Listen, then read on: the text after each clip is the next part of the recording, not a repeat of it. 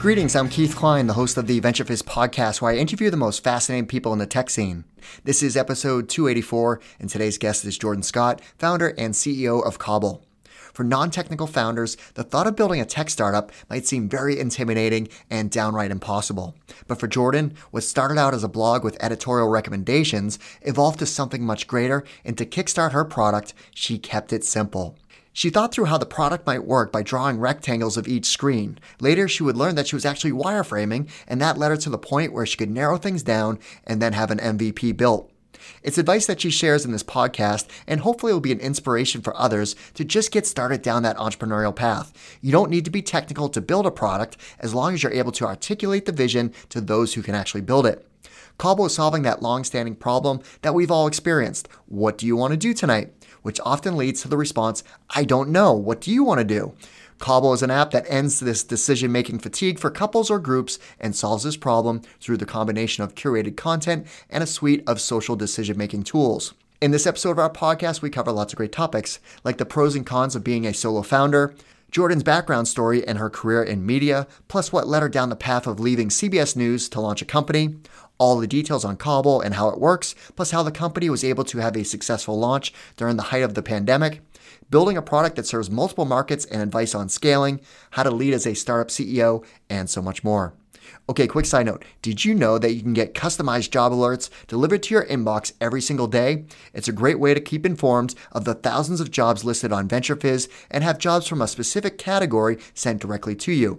Don't let that career-defining opportunity pass you by. Go to venturefizz.com/email to sign up. All right, without further ado, here's my interview with Jordan.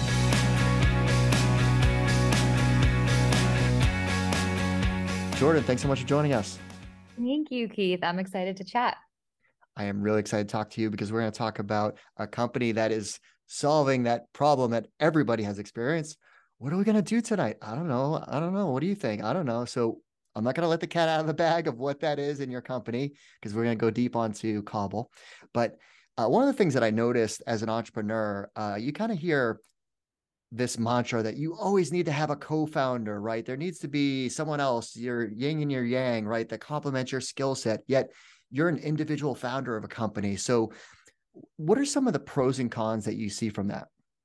Yeah, you're not wrong. I actually was just reading an article the other day that was like the 17 ways that founders fail or like why companies fail. And I right on there was like, they didn't have another co-founder. And I was like, wow. But then of course, further down the list was co-founder conflict, right? And so right. I think that there's definitely pros and cons to having, people who are in that founder seat with you.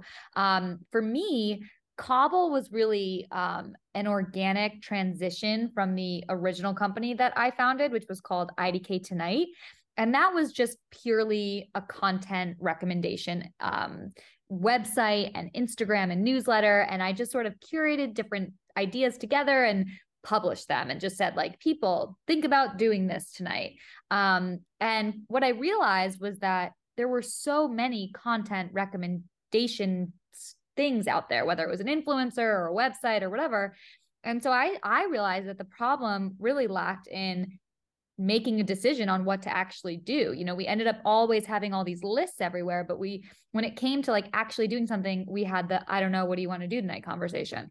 And so what I really set out to do was create something that was both a recommendation engine and a decision-making sort of tool. So all that is to say, I already was a single founder because I had this sort of small thing that didn't really require a co-founder. And then once I got into Cobble, I'd say the team that I first, was able to convince to join me, while they're not co-founders, they are the founding team. And they very much are my partners in this business, and they all have equity and they all consider Cobble their baby. And we've all sort of been in it. And I think I've done an okay job, hopefully, of, making people really feel like owners. And so I've never felt alone the way that I think some solo founders might, because I do feel like I've created a culture where we can lean on each other and, it doesn't always have to be all on my shoulders as the only founder. So hopefully that answers your question. It does. And I can relate because VentureFizz, I started it and bootstrapped it. And yeah, but I do consider my team, we're all founders of the company because we all have the same level of input. So yeah, I mean, we're all kind of rowing the boat together here. So it's not like there's just a captain and a hierarchy underneath. It's okay. How are we going to get that? Sorry to cut you off. You bring up a good point, which is that exactly. There's not like a my way or the highway sort of mentality here. In fact, I'm not technical, right? So of course I lean on my lead backend engineer, Alex, to, you know, make those decisions for the company. And, you know, we discuss everything, and I rely on everyone on the team to be, you know, the owner of that facet of the business and to go with their ultimate, you know, recommendation. Unless of course I feel like it's completely out of left field, which is extremely, extremely rare. I'm usually convinced otherwise. All right, let's rewind the clock. So where did you grow up and what were you like as a child? Ooh, okay. Grew up in Albany, New York, in a little suburb called Gilderland. I was very talkative. I often went up to strangers with my tape recorder and asked if I could interview them. And then I would type up the interviews and just keep them in a folder. I asked really hard-hitting questions like, why did you choose to wear a gray bathing suit today on the beach? That's pretty much what I was like. I think that sums up what I was like as a kid. But, you know, we're going to talk about your career. Let's talk about a great foundation of like, okay, already a journalistic behavior of asking questions to people. So inquisitive. That is true. And I also had a little bookstore at the top of my driveway where I had like this cart that I essentially took books out of the house and thought I could sell them for quite a bit of money, including like my dad's law textbooks and things that nobody would want to buy. And I would like accost joggers and be like, you want to stop at my bookstore? And I don't know, that was also, I would sit up there for hours. I loved that. I probably sold like 3 books in that whole time. But entrepreneurship and learning sales. So you did sell 3. And not being afraid of bothering people. You know, I just needed information. I wanted to see what they thought of the business, what they think of me sitting up there, you know? So I think there is definitely a little bit of a fearlessness that I do think has stuck with me till today. So when I was preparing for this interview, I was going through lots of different, you know, places that you've been interviewed and whatnot. And a common theme that I noticed was like an admiration for the American Red Cross. And I think you were asked, like, if you could interview anyone in the world, who would you interview? And it was Clara Barton, the founder, right? So how did that affinity towards the American Red Cross develop? Oh, I love that you're the only person who asked me about that in all of this time here that I'm talking about Cobble and things. Yes, I have a really, really deep love for the American Red Cross. In high school, I came across this campaign that they were doing called like the Heroes Award. And essentially, if you raised $1,000 for the Red Cross, you got this Heroes Award and you went to this dinner. And they basically listed off all the heroes. And I was like, oh, this seems like a cool, interesting thing. And I just simply used what I think was already a natural talent in high school, which was writing. And I just wrote a letter and was like, this is what the American Red Cross does. They're there no matter, you know, what you're going through, whether your home just burned down or it's like you're a refugee of war, like they're there from the smallest to the biggest thing. And like, I just thought that was so incredible. They're the first to arrive and they're the last to leave. Like it's just the most amazing organization. And so I wrote all about that in a letter. I stuck it in all my neighbors' mailboxes. I had my dad email it to everybody on his email list. And, the money just sort of started rolling in and people were making little donations. And pretty soon I had the $1,000 and, it was so funny because I was only communicating with the Red Cross folks in Albany via email. And they were like, wow, Jordan, you raised this money in just a few weeks. We can't wait to meet you at the dinner. And then they sort of were talking about me to somebody else in the email. And they were like, look at this kid. He did such a good job. And I realized that they thought that I was a guy because of my name. Oh, yeah. Mm-hmm. And I was like, oh no, like I'm going to show up to this dinner and I'm like not who they're expecting.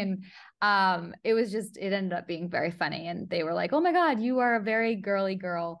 And we ended up having a great time. So all that is a long way of saying that's where it started. Then I went to NYU and I, so in high school, I'm getting all over the place. In high school, after that happened, I then started a chapter of a Red Cross club in my high school, which is still going strong. And then when I got to NYU, I joined the Red Cross club at NYU. And then I became president of that club. And after college, I just volunteer regularly. My husband and I do some fun stuff like installing fire alarms in like homes in Brooklyn and stuff. It's pretty fun, but there's always something to do with them. Yeah, so anyway, such a great organization. The reason I wanted to interview Clara Barton is because I am just so amazed that she took this concept that already existed, right? The Red Cross, and she brought it to America. But she was such an incredible early female founder. Like there weren't a lot of female founders around at that point. And to create something that has such legs today is pretty cool. Yeah, it's so inspirational. All right. So you talked about NYU. So you did go to school there and perfect. You studied journalism. So talk about like you had a lot of internships along the way. So some of your experiences there before actually, graduating. Yeah. So NYU was cool because I actually was in a program called Gallatin where you can create your own major. And that was awesome because it sort of allowed me to play with a few different ideas of what I was thinking about studying. Journalism was a big part of that, but I also really loved fiction writing. I've always loved books and screenwriting, always loved movies. And so I sort of combined all three of those different disciplines of writing and ultimately had a pitch to a board of why I should graduate based on the classes that I took, which is super scary, but it was so amazing. The feeling of like passing and then graduating and being like, everyone else sort of has this moment where they finish their classes, they take their last final and technically they're graduated. But for me, I had to go and pitch essentially, which now looking back, I see that as the entrepreneurial thing that it was. And I passed, and then that's how I graduated, which was fun. But yeah, being in New York, you just have access to all of the dream companies and jobs you could ever imagine. And so I definitely took full advantage of that and hopped around between print journalism and, broadcast, and was at Refinery 29, Cosmo, NBC. My first job out of college was at CBS. And it was a wild time. I had something going on every semester of college. Okay. So you graduate from college. CBS News is your first job out of school, right? Yeah. Okay. So what were you doing there? Because I would imagine this is an industry that is highly sought after. So you got to kind of start at the bottom somehow, some way. So how do you even like get started? Oh yeah. So I was a news associate at CBS This Morning, which was the morning show. Now it's called CBS Mornings. But when I was there, it was Gail King, Charlie Rose, and Nora O'Donnell. And what I would consider the dream team. Of course, then Charlie had to go and mess some things up. But, that's who I was working with. And my hours were 3 a.m. to 3 p.m. And it was such a grind, but very fast paced. And ultimately, the reason I left was because I had an idea for a business that I thought, now or never. I'm the youngest I'm ever going to be. Let's see if this works. If it doesn't, I'll just hopefully have had some sort of experience from trying to do this and we'll be able to get another job. And then the other reason I left was because I realized that I didn't want anyone else's job at CBS. And so it became apparent that certainly wasn't the place for me, but maybe after having this entrepreneurial experience, it will become clear where the right place is for me. So I left and I've just been in this little, bubble ever since. Well, so let's talk about that, because it's bold to just leave. And like, did you know what you wanted to do? Or did you just, hey, I'm just going to go figure this out? Well, it's funny you say that, because when I did first decide to leave and I started, telling folks that it was my last week and stuff like that, they were all like, ooh, who poached you? Where are you off to? Are you going to NBC? Are you going to Fox? Whatever. And I was like, nope. Mm-hmm. Nobody wanted me. I'm going into doing nothing. I just got to get out of here and figure out what I want to do. And I did have that inkling of an idea that was IDK Tonight, which was that first sort of editorial recommendation Instagram. And I simultaneously, of course, was just doing a bunch of freelance work at several startups, which I had never worked for a startup my entire NYU career, which was definitely a mistake. I think if I had any, you know, advice to give to college students at right now, it's try out the big, huge companies, the corporations, the shiny names, but also just get into like a tiny startup and like be their TikTok intern or do whatever you need to do to just have that experience, because I absolutely love startup life and I just would have never known that otherwise. But I was freelancing, I was making, you know, equal, if not a little bit more to what I was making at CBS. And then slowly, you know, as IDK Tonight started growing an audience and Cobble started to take shape in my mind, I cut off those part-time sort of freelance jobs and gave my full attention to Cobble. Got it. Okay, well, let's talk about the origin. Like, you've given some aspects of IDK. So like, just like, where did you get that? Like, how far down the path before starting to really see the vision for Cobble? Yeah, I think I've just always been a lover of technology. And so in the back of my mind, I think I always knew I wanted to make an app, or I wanted to make some sort of technology that I would want to use in my day-to-day life. And I started with recognizing the problem, right? I just felt like my then boyfriend, now husband, we were going back and forth on like what to eat every night. And we had all these ideas like that would sort of pop up randomly, but then when push came to shove, we didn't know what to do. And so I was really, really interested in this concept of, you know, a tool that helps you agree, a tool that helps you get the final answer and get it on the books, and everyone's involved and everyone's looped in and everyone knows what the final choice is. And so that was sort of the vision. And now, you know, we had actually originally started focused just on couples because, of course, I thought this was a couples issue. But our early users very quickly pointed out, like, I have this issue with people beyond my partner. You know, I go out to dinner and I go to events and things with my friends and my family and my colleagues. And so we then expanded into groups and friends and all the other people that you make decisions with. How do you get started with Cobble? And like, okay, you're a fan of technology and always envision yourself building an app, but that is where a lot of people might stop, right? And just like, oh, how do I actually build a platform that's going to do what I'm envisioning? Yeah. I mean, I would say, you know, I'm not technical, right? But what you can do and what I think we all have the power to do is think through how something might work. Forget about how you're going to actually get it implemented and who you're going to be able to bring on that can build it. Just, I had these pieces of paper and I drew little rectangles of phones and I just drew screens. And I was like, this screen to this screen to this screen to this screen, which are, you know, now I've learned that's called a wireframe.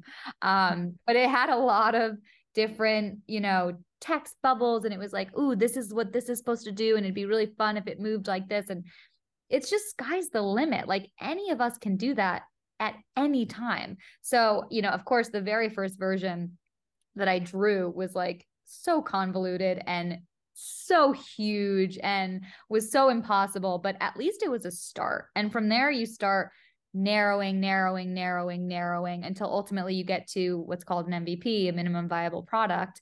And that's what you try to get built. And even that, I'm sure you can make it even smaller. I know I could have made it smaller. But we then went the agency route and we were able to build the very first version.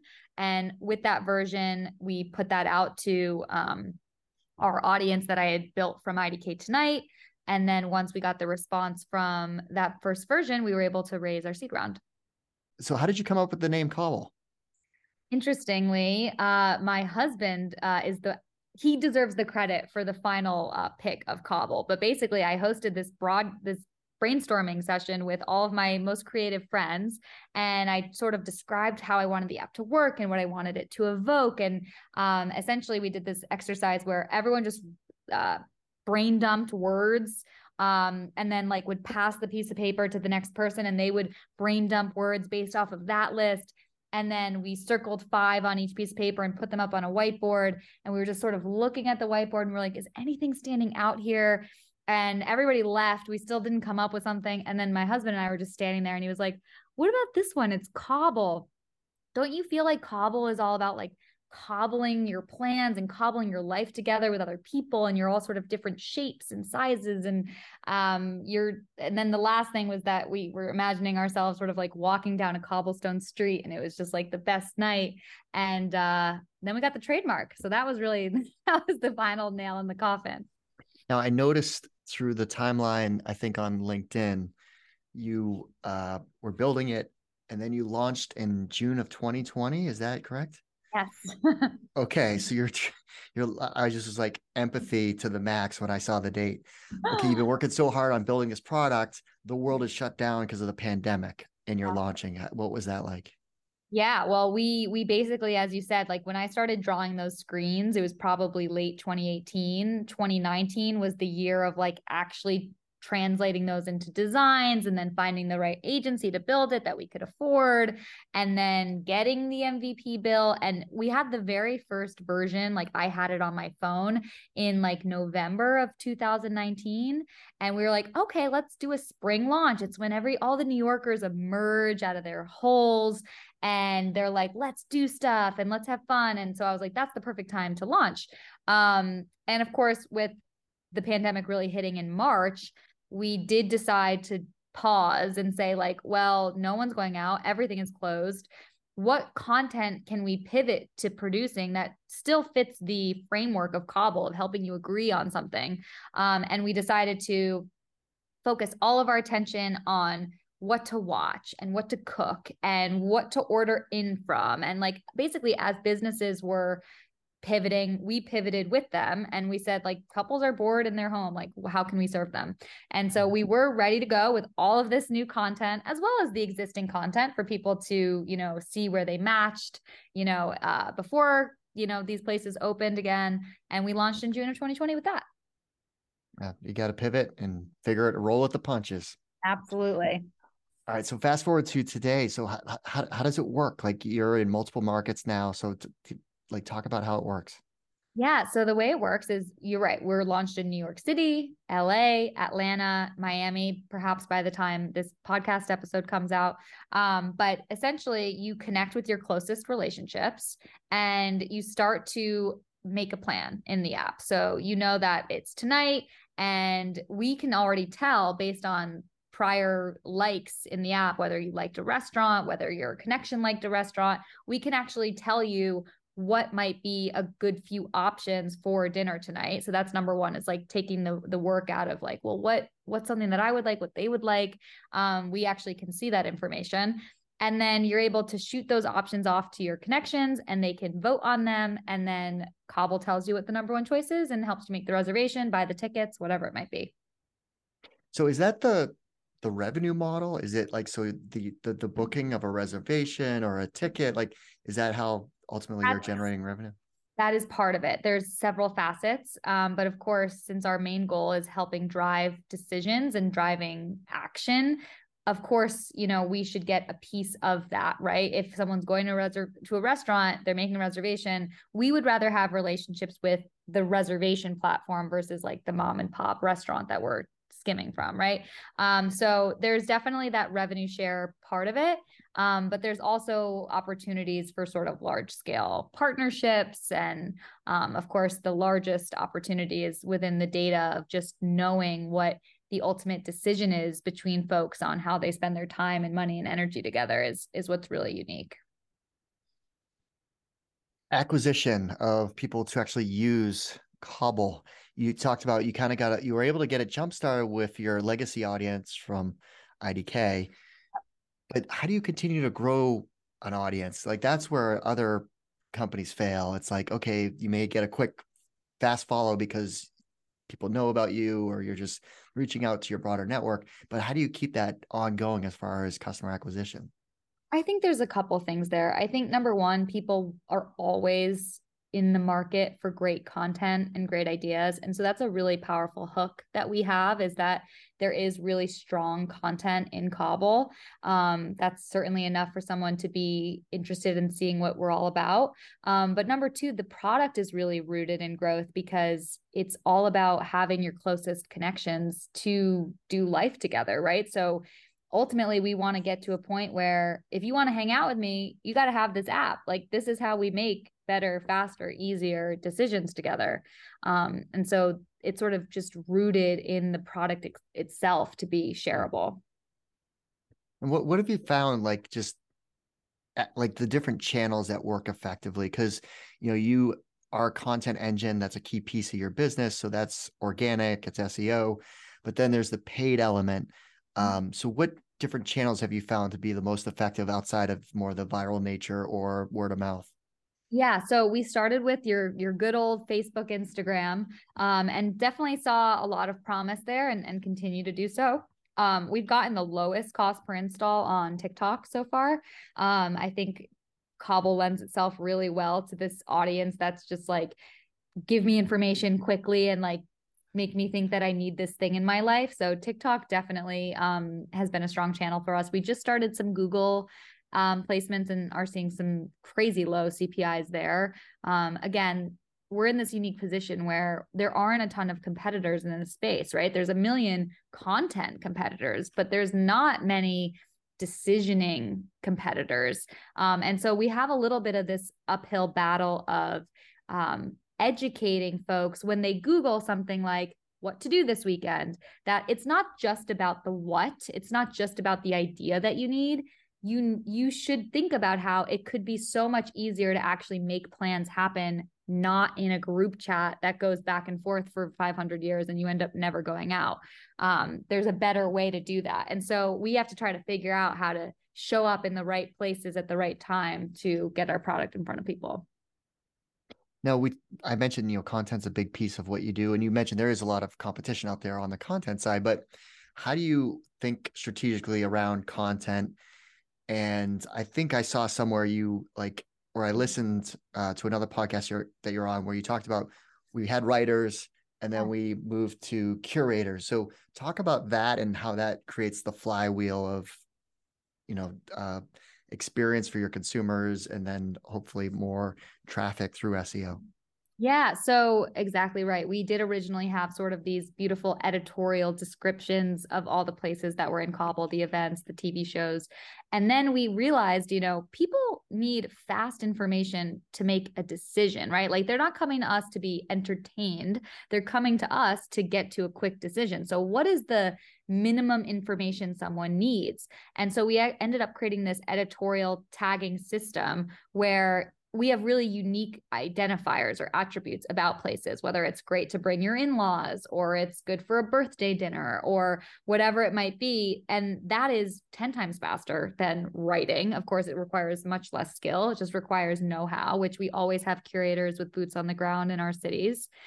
And that's what we have today. So we are able to produce content much more quickly. Now, that's the sort of human element, but what we're moving toward is, of course, the ability for partners to have their content in Cobble. So if you already love an influencer or you love the infatuation, you know, we want you to be able to make decisions on that content as well. Like, again, we care about being the tool and having the right content show up for you and your connections, but mainly, we care about getting you to that decision. So however you want to add the content, whether that's your own content even, right? Say you have a repertoire of dishes that you want to add to Cobble that we can then help you figure out what to make on a nightly basis. Like, that's also an option.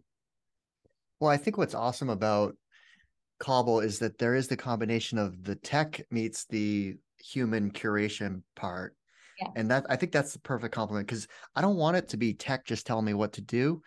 I love Spotify, but it's gotten to know me so well now where I actually am annoyed. I'm like, I want someone to tell me what's that? Do you feel like it's too much of what you already love and not like sort of, I am so bored when I look at Spotify because it's same artist, same genre, same. And even if I go off the beaten path, it's going to be the same lane over and over again. I'm like, I want to go a different lane that someone tells me from a manual curation, like, oh, if you like this, you're probably going to like this too. I mean, when I was looking at some of your guides, it's like, you know, 10 best fireplaces, you know, restaurants with fireplaces to visit. And I'm like, that's cool. Like, I would want to go to a place with a big roaring fire, right? Spotify wouldn't you know, I'm going to relate that to the music, but it wouldn't tell me that. It wouldn't know to say I would be interested in a place with a nice fireplace, right? You know, so I think it's tough to walk the line with AI, right? Because at a certain point, yes, you want to show someone something that they're more likely to like because they've liked other things. But there is this element of showing people stuff that's totally out there to start to continue to, you know, broaden their horizons and put content in front of them that, you know, in Cobble's case, right? Because we're all about collaborative agreement, what you and your connections like, not just what you like. That if there's something a friend of yours likes that you've never heard of, never even thought about, but we think maybe if we put it in front of you, it could be a match between the two of you, and then maybe you go do it. Like, that's the aha moment that we want to create. All right. So you did raise funding. So what was that experience like in terms of raising capital? Yeah, we raised just over $3 million at the end of 2020. And it was fun. I mean, of course, it's stressful to raise money, but it's something very, very special to get to share your passion and your obsession really with creating something and having other people get excited about it too, and want to be part of it and want to join you on the journey. And so for me, you know, of course there were mostly no's and mostly like, oh, I don't know, we'll come back later or whatever. But when you did get folks who totally jumped on the bandwagon and wanted to introduce me to other people that they thought, you know, that is just so invigorating. And we're about to start our Series A, which is a different beast, right? That was all angels, and now this is VCs. But I'm hoping that that piece of it remains the same. What are the plans ahead? Like, how do you view the future for Cobble if you had to have like a crystal ball looking a couple of years ahead, which could be eternity? Yeah. I mean, I think I see Cobble, you know, everywhere, you know, no matter where you are, it helps you figure out what you're going to eat later and what you're going to watch. And not only like geographically it's everywhere, but in terms of the types of decisions you can make, meaning if you need to figure out what mattress to buy for your apartment, you know, Cobble's going to be able to help you and your partner agree on what the best option is.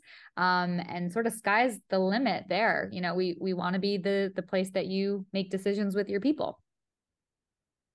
All right. So building a company is not easy. So what have been some of the biggest lessons learned? Oh gosh. Oh, I think it's super easy. I'm kidding. No, it's hard. I think the same as everywhere, people, right? I mean, there's relationships, there's dynamics that sometimes are really easy and sometimes are not easy. And when you mishire, that's really hard. And I think people make everything incredible and they also make things difficult, right? So learning how to become a good manager and how to make sure people feel satisfied in what they're doing, I think is the biggest challenge. And that's aside from actually trying to make, you know, a brand new concept become a reality. But that's the fun part too. So I stress less about that. Like being a CEO, you need to be an effective leader. So how did you learn how to lead? I think a lot of it is innate. I think you just have to be comfortable in your own skin and, you know, be again, excited and willing to share your vision with people. And I think people respond to that. But I personally lead with a lot of empathy and kindness, which I don't know how common that is. And I actually think that that's also been a hindrance for me. I think I could move more quickly on when things aren't working out between people and things like that. But ultimately, I think, you know, golden rule, right? I treat people how I want to be treated. And I'm always working on being a bit tougher, but I also try to give myself credit to just do what feels natural. I think that's the way to go, because you don't want to be something that you're not. And I think treating people how you'd want to be treated always works out in the end. I think so. At least it helps me like sleep at night. So, exactly. There's a benefit there too. Now, scaling to different markets, I would think would be very challenging. You know, so if you're living in and breathing in New York, you can kind of big city, a lot going on, but you can kind of like hopefully get the vibe of what's happening and build Cobble. Miami, that's a totally different scene, totally different market, restaurant. So how do you go about expanding to different cities and markets? Yeah, I mean, that's why it's crucial to have curators who live in those cities. They absolutely need to have boots on the ground, really understanding the pulse of that city and what the people who live there want.